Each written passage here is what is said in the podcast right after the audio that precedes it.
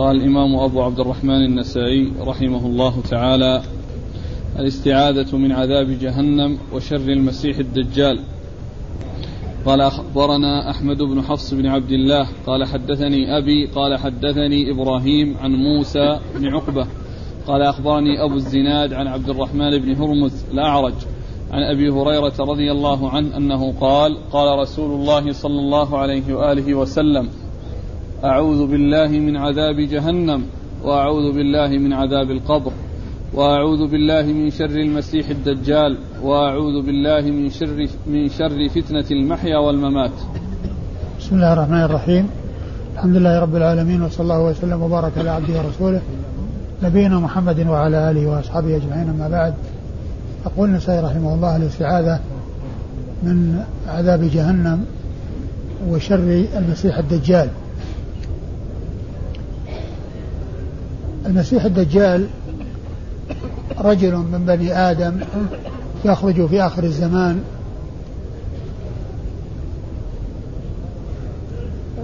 يقتله عيسى بن مريم عليه الصلاة والسلام ويأتي بأمور فيها فتنة للناس. ففتنته فتنة عظيمة وقد تواترت الأخبار بذلك عن رسول الله. صلى الله عليه وسلم. وقد ورد النسائي حديث أبي هريرة رضي الله عنه المشتمل على استعاذة النبي صلى الله عليه وسلم من خمسة أمور من عذاب جهنم من عذاب القبر وفتنة المحيا والمات وشر المسيح الدجال. وقد سبق أن مر الحديث من طرق أخرى في الدرس الماضي. إيش قال في الإسناد؟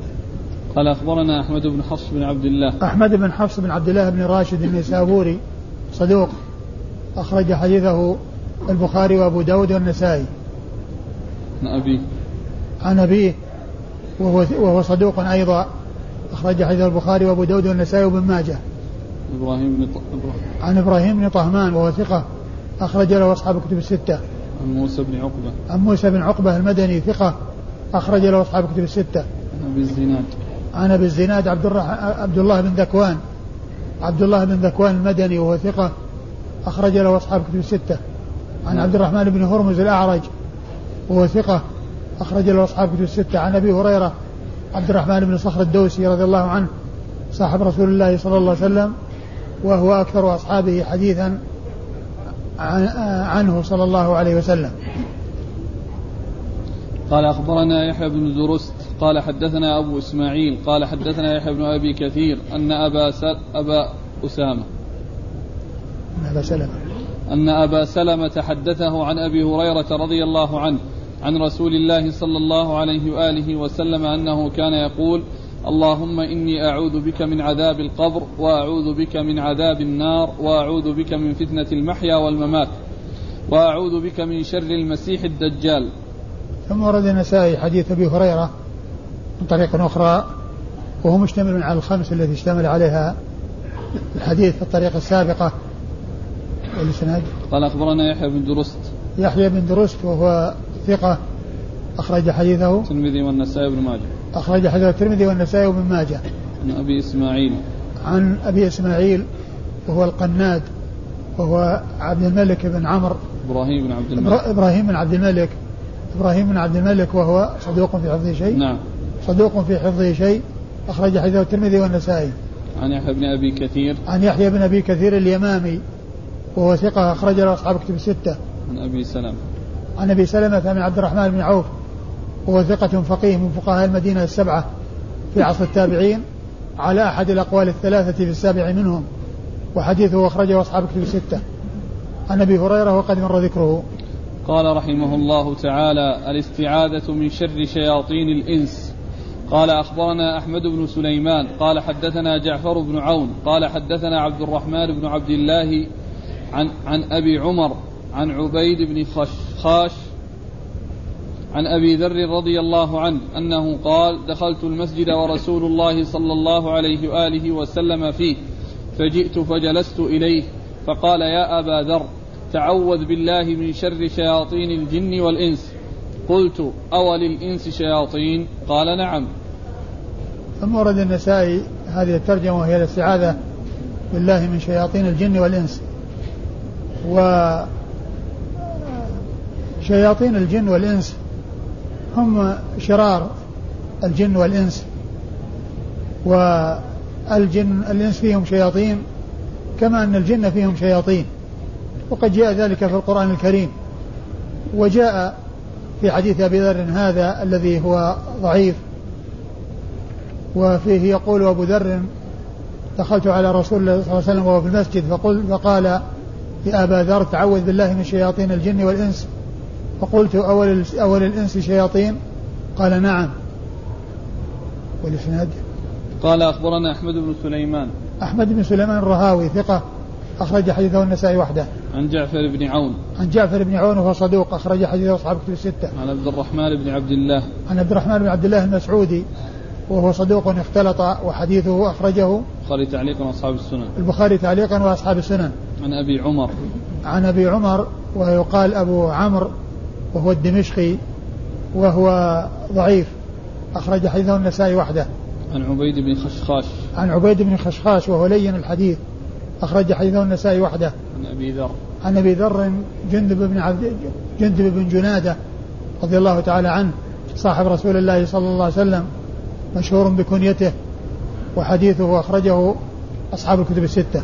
قال رحمه الله تعالى الاستعاذة من فتنة المحيا قال أخبرنا قتيبة قال حدثنا سفيان ومالك قال حدثنا أبو الزناد عن الأعرج عن أبي هريرة عن النبي رضي الله عنه عن النبي صلى الله عليه وآله وسلم أنه قال عوذوا بالله من عذاب القبر عوذوا بالله من فتنة المحيا والممات عوذوا بالله من فتنة المسيح الدجال. ثم ورد النسائي هذه الترجمة والاستعاذة من فتنة الاستعاذة من فتنة المحيا, المحيا. والمقصود بالمحيا الحياة وهذا لفظ عام يشمل ما يحصل من الفتن في هذه الحياة الدنيا. وقد أورد النسائي حديث أبي هريرة. حديث أبي هريرة رضي الله عنه. عوذوا بالله من من عذاب القبر. أيوه. عوذوا بالله من فتنة المحيا والممات. عوذوا بالله من فتنة المسيح الدجال. نعم الإسناد. قال أخبرنا قتيبة. قتيبة بن سعيد بن جميل بن طريف البغلاني ثقة أخرج له حديثه وأصحاب الكتب الستة. عن سفيان. عن سفيان بن عيينة المكي ثقة أخرج له أصحاب الكتب الستة. عن ومالك. ومالك وهو ابن أنس إمام دار الهجرة ثقة فقيه أخرج حديثه أصحاب الكتب الستة. عن أبي الزناد عن الأعرج عن أبي هريرة. وقد مر ذكرهم. قال أخبرنا عبد الرحمن بن محمد قال حدثنا أبو داود قال حدثنا شعبة قال أخبرني يعلى بن عطاء قال سمعت أبا علقمة يحدث عن أبي هريرة رضي الله عنه أن رسول الله صلى الله عليه وآله وسلم كان يتعوذ من خمس. يقول عوذوا بالله من عذاب القبر ومن عذاب جهنم ومن فتنة المحيا والممات ومن شر المسيح الدجال. ثم ورد النسائي حديث أبي هريرة من طريق أخرى وهو مثل ما تقدم. قال أخبرنا عبد الرحمن بن محمد. عبد الرحمن بن محمد بن سلام وهو لا بأس به. ليس به بأس أخرج حديث أبو داود والنسائي. عن أبي داود. عن أبي داود وهو الطيالسي وهو ثقة أخرج حديث وهو سليمان بن داود الطيالسي ثقة أخرج حديث البخاري تعليقا ومسلم وأصحاب السنن عن شعبة. عن شعبة بن الحجاج الواسطي ثم البصري ثقة أخرج له أصحاب الستة. عن يعلى بن عطاء عن يعلى بن عطاء العامري وهو ثقة أخرج حديث البخاري في جزء القراءة ومسلم وأصحاب السنن عن أبي علقمة عن أبي علقمة الهاشمي وهو آه ثقة أخرج حديث البخاري في جزء القراءة ومسلم وأصحاب السنن. عن أبي هريرة. عن أبي هريرة وقد مر ذكره. قال أخبرنا محمد بن بشار عن محمد وذكر كلمة معناها حدثنا شعبة عن يعلى بن عطاء قال سمعت أبا علقمة الهاشمي قال سمعت أبا هريرة رضي الله عنه قال سمعت رسول الله صلى الله عليه وآله وسلم يقول من أطاعني فقد أطاع الله ومن عصاني فقد عصى الله وكان يتعوذ من عذاب القبر وعذاب جهنم وفتنة الأحياء والأموات وفتنة المسيح الدجال. ثم ورد النسائي حديث أبي هريرة رضي الله عنه وهو مثل ما تقدم وفيه فتنة الأحياء والأموات. أي الفتنة التي تلحق بالأحياء وبالأموات. فيكون من جنس فتنة المحيا والممات. من جنس فتنة المحيا والممات. يعني الفتنة التي تلحق بالأحياء وبالأموات. أي فتنة فتنة المحيا والممات. أيوه. قال أخبرنا محمد بن بشار. محمد بن بشار الملقب بن دار. البصري ثقة أخرج حديثه أصحاب كتب الستة وهو شيخ لأصحاب كتب الستة. عن محمد وهو بن جعفر ملقب غندر. البصري ثقة أخرج له أصحاب كتب الستة. عن شعبة وقد مر ذكره. عن يعلى بن عطاء عن أبي علقمة الهاشمي عن أبي هريرة. وقد مر ذكرهم جميعا. قال أخبرنا أبو داود قال حدثنا أبو, أبو الوليد قال حدثنا أبو عوان عن يعلى بن عطاء عن أبيه عن أبي علقمة. قال حدثني أبو هريرة من فيه إلى في. رضي الله عنه قال وقال يعني النبي صلى الله عليه وآله وسلم استعيذوا بالله من خمس من عذاب جهنم وعذاب القبر وفتنة المحيا والممات وفتنة المسيح الدجال. ثم ورد النسائي حديث أبي هريرة من طريق أخرى وهو مثل ما تقدم. قال أخبرنا أبو داود. أبو داود هو سليمان بن سيف الحراني ثقة. أخرج حديثه النسائي وحده. عن أبي الوليد. عن أبي الوليد وهو هشام بن عبد الملك الطيالسي ثقة أخرج له أصحاب كتب الستة. عن أبي عوانة. عن أبي عوانة الوضاح بن عبد الله اليشكري ثقة أخرج له أصحاب كتب الستة. عن يعلى بن عطاء عن أبيه. عن يعلى بن عطاء وقد مر ذكره عن أبيه وهو عطاء العامري وهو مقبول. نعم.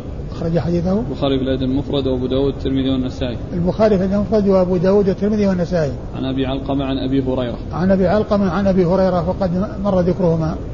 قال رحمه الله قولهم من, في من فيه إلى في يعني هذا فيه إشارة إلى إلى أنه أخذ ذلك مباشرة. ولعل قوله من فيه إلى في وهو إنما هو من فيه إلى أذنه. يعني من فيه المتكلم إلى إلى أذن السامع. ولعل ذلك يقصد أنه مباشرة وملاقاة وأنهما متقابلان وكل يرى شفتي الإنسان وهي تتحرك هذا تتحرك بالأخذ وهذا تتحرك بالتلقي. نعم. قال الاست... قال رحمه الله تعالى الاستعاذة من فتنة الممات. قال أخبرنا قتيبة عن مالك عن أبي الزبير عن طاووس عن عبد الله بن عباس رضي الله عنهما أن رسول الله صلى الله عليه وآله وسلم كان يعلمهم هذا الدعاء كما يعلم السورة من القرآن. قولوا اللهم إنا نعوذ بك من عذاب جهنم وأعوذ بك من عذاب القبر وأعوذ بك من فتنة المسيح الدجال وأعوذ بك من فتنة المحيا والممات. ثم ورد النسائي هذا الترجمة وهي الاستعاذة من فتنة الممات. وهي الفتنة التي تحصل بعد يعني في بعد بعد الموت يعني في القبر. يعني فتنة الناس في قبورهم هذه من فتنة الممات. والحديث سبق أن مر. قال أخبرنا قتيبة عن مالك عن أبي الزبير. أبي الزبير محمد بن مسلم بن تدرس المكي صدوق يدلس أخرج حديثه أصحاب كتب الستة. عن طاووس. عن طاووس بن كيسان ثقة أخرج له أصحاب كتب الستة. عن, عن عبد الله بن عباس. عن عبد الله بن عباس رضي الله تعالى عنهما آه ابن عم النبي صلى الله عليه وسلم وأحد العبادلة الأربعة من الصحابة وأحد السبعة المعروفين بكثرة الحديث عن النبي صلى الله عليه وسلم. قال أخبرنا محمد بن ميمون عن سفيان عن عمرو عن طاووس عن أبي هريرة رضي الله عنه وأبي الزناد عن الأعرج عن أبي هريرة رضي الله عنه عن النبي صلى الله عليه وآله وسلم أنه قال عوذوا بالله عز وجل من عذاب الله عوذوا بالله من فتنة المحيا والممات ومن عذاب القبر ومن فتنة المسيح الدجال. ثم ورد النسائي حديث أبي هريرة من طريق أخرى وهو مثل ما تقدم. قال أخبرنا محمد بن ميمون. محمد بن ميمون وهو صدوق ربما أخطأ أخرج حديثه الترمذي والنسائي بن ماجه. الترمذي والنسائي وابن ماجه. عن سفيان عن عمرو. عن سفيان وهو بن عيينة وعمرو هو بن دينار المكي ثقة أخرج له أصحاب في الستة. عن طاووس عن أبي هريرة. عن طاووس عن أبي هريرة وقد مر ذكرهما. وأبي الزناد عن الأعرج عن أبي هريرة. وقد مر ذكرهم أيضا. قال رحمه الله تعالى الاستعاذة من عذاب القبر. قال قال الحارث بن مسكين قراءة عليه وأنا أسمع عن ابن القاسم عن مالك عن أبي الزناد عن الأعرج عن أبي هريرة رضي الله عنه أن رسول الله صلى الله عليه وآله وسلم كان يدعو يقول في دعائه اللهم إني أعوذ بك من عذاب جهنم وأعوذ بك من عذاب القبر وأعوذ بك من فتنة المسيح الدجال وأعوذ بك من فتنة المحيا والممات. ثم ورد النسائي هذه الترجمة والاستعاذة بالله من عذاب القبر. وعذاب القبر حق. وحق لمن يستحقه كما أن نعيم القبر حق لمن يستحقه.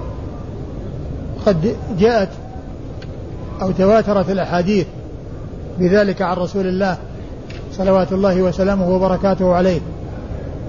ويجب الإيمان بذلك والتصديق به وهو من جملة الإيمان بالغيب. لأن هذه لأن هذه أمور مغيبة. جاءت السنة بها عن رسول الله عليه الصلاة والسلام فيجب تصديقها واعتقاد أنها حق وأن من استحق عذاب القبر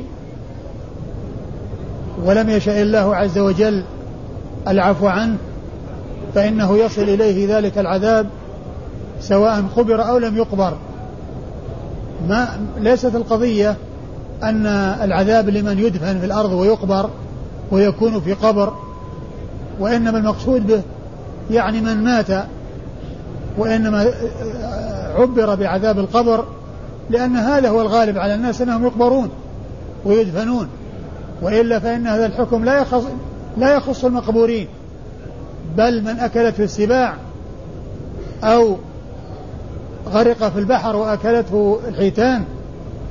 أو حصل له أي شيء يعني مزق جلده وأتلفه ولم يحصل أن يوضع في قبر فإنه يصل إليه العذاب الذي يستحقه.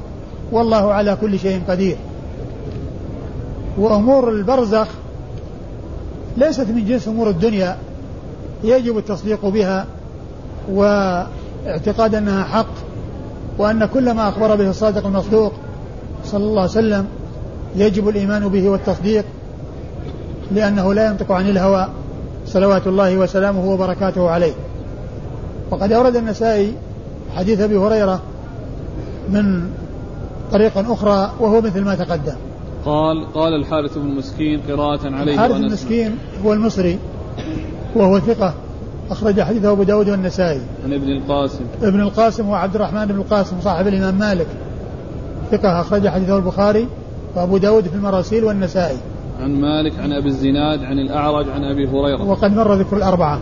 قال رحمه الله تعالى الإستعاذة من فتنة القبر. قال أخبرنا أبو عاصم. قال حدثنا القاسم بن كثير المقري عن الليث بن سعد عن يزيد بن عن يزيد بن أبي حبيب عن سليمان بن يسار أنه سمع أبا هريرة رضي الله عنه يقول سمعت رسول الله صلى الله عليه وآله وسلم يقول في دعائه اللهم إني أعوذ بك من فتنة القبر وفتنة الدجال وفتنة المحيا والممات. قال أبو عبد الرحمن هذا خطأ والصواب سليمان بن سنان. ثم ورد النسائي هذه الترجمة وهي الاستعاذة من فتنة القبر.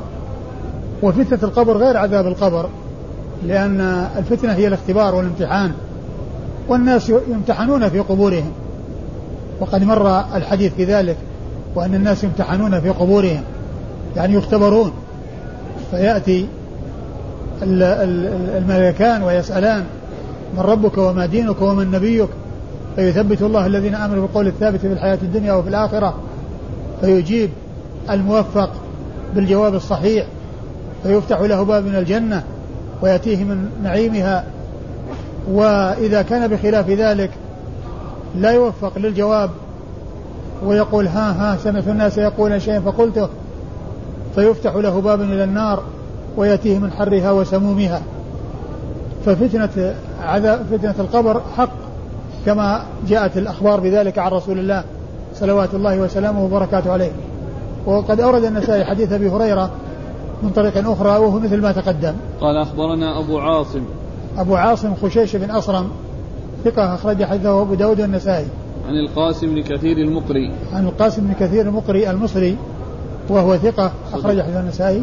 صدوق أخرجه الترمذي والنسائي. صدوق أخرج حديثه الترمذي والنسائي. عن الليث بن سعد. عن الليث بن سعد المصري ثقة فقيه أخرج له أصحاب كتب الستة. عن يزيد بن أبي حبيب. عن يزيد بن أبي حبيب المصري ثقة أخرج له أصحاب كتب الستة. عن سليمان بن يسار. عن سليمان بن يسار المدني وهو ثقة فقيه من فقهاء المدينة السبعة في عصر التابعين أخرج حديثه أصحاب كتب الستة. عن أبي هريرة وقد مر ذكره. وفي الآخر قال النسائي الصواب سليمان بن سنان. أي المزني أي بدل سليمان بن يسار يعني الصواب بدل سليمان بن يسار المدني سليمان بن بن سنان المزني وهو ثقة أخرج حديثه النسائي وحده. قال رحمه الله تعالى الاستعاذة من عذاب الله قال أخبرنا محمد بن منصور قال حدثنا سفيان عن أبي الزناد عن الأعرج عن أبي هريرة رضي الله عنه عن النبي صلى الله عليه وآله وسلم أنه قال عوذوا بالله من عذاب الله عوذوا بالله من عذاب القبر عوذوا بالله من فتنة المحيا والممات عوذوا بالله من فتنة المسيح الدجال. ثم ورد النسائي الترجمة وهي الاستعاذة من عذاب الله وهذه ترجمة واسعة تشمل ال ال الأمور الأخرى التي جاءت يعني في هذه الأحاديث لأنها كلها من عذاب الله. لأن عذاب القبر من عذاب الله وعذاب جهنم من عذاب الله وكل ذلك من عذاب الله. فعذاب الله يعني آه لفظ عام يشمل هذه الأمور كلها. وعطف ما بعده عليه من عطف الخاص على العام أو من عطف التفسير لأن هذه من عذاب الله. قال أخبرنا محمد بن منصور. محمد بن منصور الجواز المكي. ثقة أخرج حديثه النسائي وحده. عن سفيان عن أبي الزناد عن الأعرج عن أبي هريرة. وقد مر ذكرهم جميعا.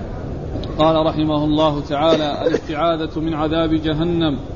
قال أخبرنا إسحاق بن إبراهيم. قال أخبرنا أبو عامر العقدي. قال حدثنا شعبة عن بديل بن ميسرة عن عبد الله بن شقيق عن أبي هريرة رضي الله عنه أنه قال كان رسول الله صلى الله عليه وآله وسلم يتعوذ من عذاب جهنم وعذاب القبر والمسيح الدجال. ثم ورد النسائي هذا الترجمة الاستعاذة الاستعاذة من عذاب جهنم. و أورد النسائي حديث أبي هريرة من طريق أخرى وهو مثل ما تقدم. قال أخبرنا إسحاق بن إبراهيم. إسحاق بن إبراهيم بن مخلد بن راهوية الحنظلي المروزي ثقة فقيه وصف بأنه أمير المؤمنين في الحديث. حديثه أخرجه أصحاب كتب الستة لابن ماجه.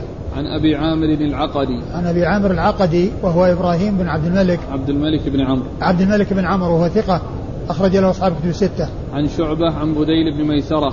عن شعبة وقد مر ذكره. بديل بن ميسرة ثقة أخرج حديثه. مسلم وأصحاب السنن أخرج حديثه مسلم وأصحاب السنن عن عبد الله بن شقيق عن عبد الله بن شقيق وهو ثقة أخرج حديثه البخاري في المفرد ومسلم وأصحاب السنن عن أبي هريرة. عن أبي هريرة وقد مر ذكره. قال رحمه الله تعالى الاستعاذة من عذاب النار. قال أخبرنا محمود بن خالد. قال حدثنا الوليد. قال حدثنا أبو عمرو عن يحيى أنه حدثه. قال أخبرني أبو سلمة. قال حدثني أبو هريرة رضي الله عنه أنه قال قال رسول الله صلى الله عليه وآله وسلم تعوذوا بالله من عذاب النار وعذاب القبر ومن فتنة المحيا والممات ومن شر المسيح الدجال. ثم ورد النسائي هذه الترجمة الاستعاذة بالله من الاستعاذة من عذاب النار. وهي من جنس الترجمة السابقة الاستعاذة من جهنم من عذاب جهنم. والنسائي رحمه الله يأتي بالتراجم وفقا للألفاظ التي وردت في الأحاديث. وإن كانت متقاربة أو مترادفة لكنه يأتي بها على على اختلاف ألفاظها التي جاءت في الأحاديث. ومن جنس ما تقدم آه، في آه، أرذل العمر رد أرذل العمر والهرم وسوء الكبر ويعني تراجم متعددة يعني هي بمعنى واحد لكن يأتي آه، التفريق بينها لأنها جاءت بهذه الألفاظ في الأحاديث عن رسول الله صلى الله عليه وسلم. وقد ثم ذكر النسائي حديث أبي هريرة من طريق أخرى وهو مثل ما تقدم. قال أخبرنا محمود بن خالد محمود بن خالد الدمشقي وهو ثقة أخرج حديثه أبو داود. والنسائي وابن ماجه. أخرج حديث أبو داود والنسائي وابن ماجه. عن الوليد. الوليد بن مسلم الدمشقي وهو وهو ثقة أخرج حديث أصحاب الكتب الستة. عن أبي عمرو. عن أبي عمرو وهو الأوزاعي عمرو أبو عمرو عبد الرحمن بن عمرو الأوزاعي ثقة فقيه أخرج له أصحاب كتب الستة. عن يحيى. عن يحيى بن أبي كثير اليمامي. وقد مر ذكره. عن أبي سلمة عن أبي هريرة. عن أبي سلمة عن أبي هريرة وقد مر ذكرهما. قال رحمه الله تعالى الاستعاذة من حر النار قال أخبرنا أحمد بن حفص قال حدثنا قال حدثني أبي قال حدثني إبراهيم عن سفيان بن سعيد عن أبي حسان عن جسرة عن عائشة رضي الله عنها أنها قالت قال رسول الله صلى الله عليه وآله وسلم اللهم رب جبرائيل وميكائيل ورب إسرافيل أعوذ بك من حر النار ومن عذاب القبر. ثم ورد النسائي هذا الترجمة الاستعاذة بالله من حر النار. وقد أورد النسائي حديث عائشة. حديث عائشة رضي الله عنها أن النبي صلى الله عليه وسلم كان يقول اللهم رب جبرائيل وميكائيل اللهم رب جبرائيل وميكائيل وإسرافيل. أعوذ بك من حر النار أعوذ أعوذ بك من حر النار. ومن عذاب القبر. أعوذ بك من حر النار ومن عذاب القبر. والمقصود قوله حر النار يعني حيث جاءت في يعني جاء في الحديث يعني بهذا اللفظ حر النار عقد له هذه الترجمة. وإلا حر النار وعذاب النار وعذاب جهنم كل هذا يعني معناه واحد. وذكر بين يدي هذا التعوذ آه، التوسل إلى الله عز وجل بربوبيته لجبريل وميكائيل وإسرافيل الذين هم من الذين هم من أشهر الملائكة وخيار الملائكة. وقد قال بعض أهل العلم إن التنصيص على التوسل إلى الله عز وجل بربوبيته لهؤلاء الملائكة الثلاثة قالوا لأنهم موكلون بأنواع الحياة. فجبريل موكل بالوحي الذي به حياة القلوب وميكائيل موكل بالقطر الذي به حياة الأبدان. وإسرافيل موكل بالنفخ في الصور الذي به الحياة بعد الموت. فهم موكلون بأنواع الحياة الثلاثة. نعم. قال أخبرنا أحمد بن حفص عن أبيه عن إبراهيم عن سفيان بن سعيد. سفيان بن سعيد هو الثوري وهو ثقة. وصف بأنه أمير المؤمنين في الحديث وحديث أخرجه أصحاب في الستة. عن أبي والذين قبله مر ذكرهم. أيوه. عن أبي حسان. عن أبي حسان عن عن أبي حسان واسمه؟ أفلت ويقال فليت. أفلت نعم. أفلت ويقال فليت ابن خليفة وهو صدوق. نعم. أيوه. أخرج له أبو داود النسائي صدوق أخرج حديث أبو داود النسائي عن جسرة. عن جسرة بنت دجاجة وهي مقبولة. أخرج حديثها؟ أبو داود النسائي بن ماجه. أخرج حديث أبو داود النسائي بن ماجه. عن عائشة. عن عائشة أم المؤمنين رضي الله عنها وأرضاها الصديقة بنت الصديق وهي واحدة من سبعة أشخاص عرفوا بكثرة الحديث عن النبي صلى الله عليه وسلم. قال أخبرنا عمرو بن سواد قال حدثنا ابن وهب قال حدثنا عمرو بن الحارث عن يزيد بن أبي حبيب عن سليمان بن سنان المزني أنه سمع أبا هريرة رضي الله عنه يقول سمعت أبا القاسم صلى الله عليه وآله وسلم يقول في صلاته اللهم إني أعوذ بك من فتنة القبر ومن فتنة الدجال ومن فتنة المحيا والممات ومن حر جهنم. قال أبو عبد الرحمن هذا الصواب.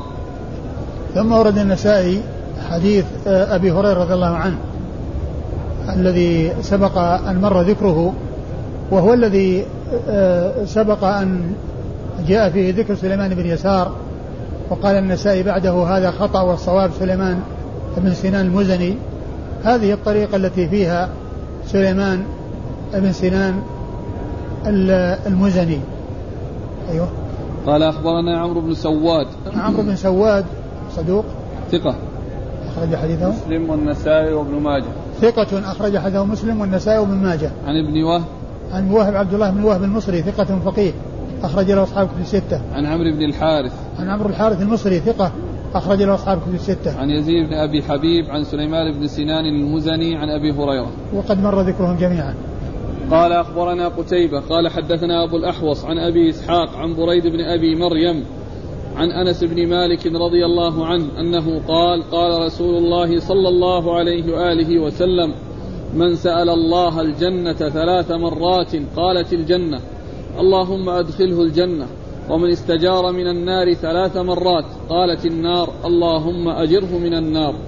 ثم ورد النسائي حديث أنس بن مالك رضي الله عنه من سأل الله الجنة ثلاثا قال في الجنة اللهم أدخله الجنة. ومن من استجار بالله من النار قالت النار اللهم أعذه. أجره. اللهم أجره من النار. الترجمة وش هي؟ الاستعاذة من حر النار. الاستعاذة من حر النار. ومن من استجار ومن ومن استجار. من سأل الله الجنة ثلاث مرات قالت الجنة اللهم أدخله الجنة ومن استجار من النار ثلاث مرات قالت النار اللهم أجره من النار. ومن استجار من النار ثلاث مرات قالت النار اللهم أجره من النار. وهذا وهذا هو المقصود من إيراد الحديث تحت الترجمة. أن يكون فيه الاستجارة من النار وهي الاستعاذة. من النار وعذابها. الإسناد استجارة بمعنى استعاذة؟ نعم. بمعنى بمعنى أعوذ أستجير وألتجئ وأعتصم. هذا من معانيها. قال أخبرنا قتيبة عن أبي الأحوص. قتيبة مر ذكره أبو الأحوص سلام بن سليم الحنفي ثقة أخرج له أصحاب في الستة. عن أبي إسحاق. عن أبي إسحاق السبيعي عمرو بن عبد الله الهمداني ثقة أخرج له أصحاب في الستة. عن بريد بن أبي مريم. عن بريد بن أبي مريم وهو صدوق. ثقة. أخرج له. البخاري في المفرد وأصحاب السنن. وهو ثقة أخرج حديث البخاري في المفرد وأصحاب السنن. عن أنس بن مالك. عن أنس بن مالك رضي الله عنه صاحب رسول الله صلى الله عليه وسلم وخادمه وأحد السبعة المعروفين بكثرة الحديث عن النبي صلى الله عليه وسلم. قال رحمه الله تعالى الاستعاذة من شر ما صنع. وذكر الاختلاف على عبد الله بن بريدة فيه. والله تعالى أعلم وصلى الله وسلم وبارك على عبده ورسوله نبينا محمد وعلى آله وأصحابه أجمعين.